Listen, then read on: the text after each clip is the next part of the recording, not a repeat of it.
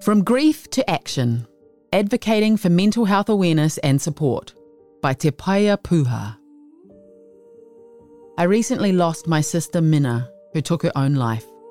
She was only 21 years old. She was my best friend and the only person I could truly talk to. I still have so many things to say, share, and ask, and now I can't.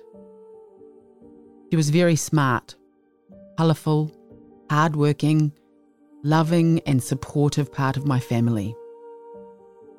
Mina was diagnosed with bipolar disorder and depression in 2021. Like many people, Mina had her bad days, which could sometimes unravel into weeks or even months due to her mental health issues. According to Te Whatu Ora, Health New Zealand statistics, in 2021 2022, there were 538 deaths caused by suicide in Aotearoa. Suicide and mental health have been a big problem in Aotearoa. Based on yearly statistics, young Māori men are at significant risk. Following Mina's passing, I would like to raise awareness around the impacts of mental illness and support initiatives like I Am Hope and Gumboot Friday, which provide support in the mental health space. To raise awareness, I have committed to running 5 kilometres every day in the month of June, starting on Mina's birthday, which is the 1st of June. I've started a Give a Little page to enable people to support this kaupapa.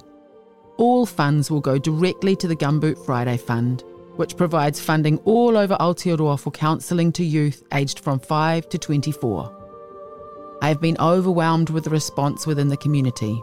I currently have over 20 people committed to running during the month and have received fantastic support from businesses like Evolution Fitness.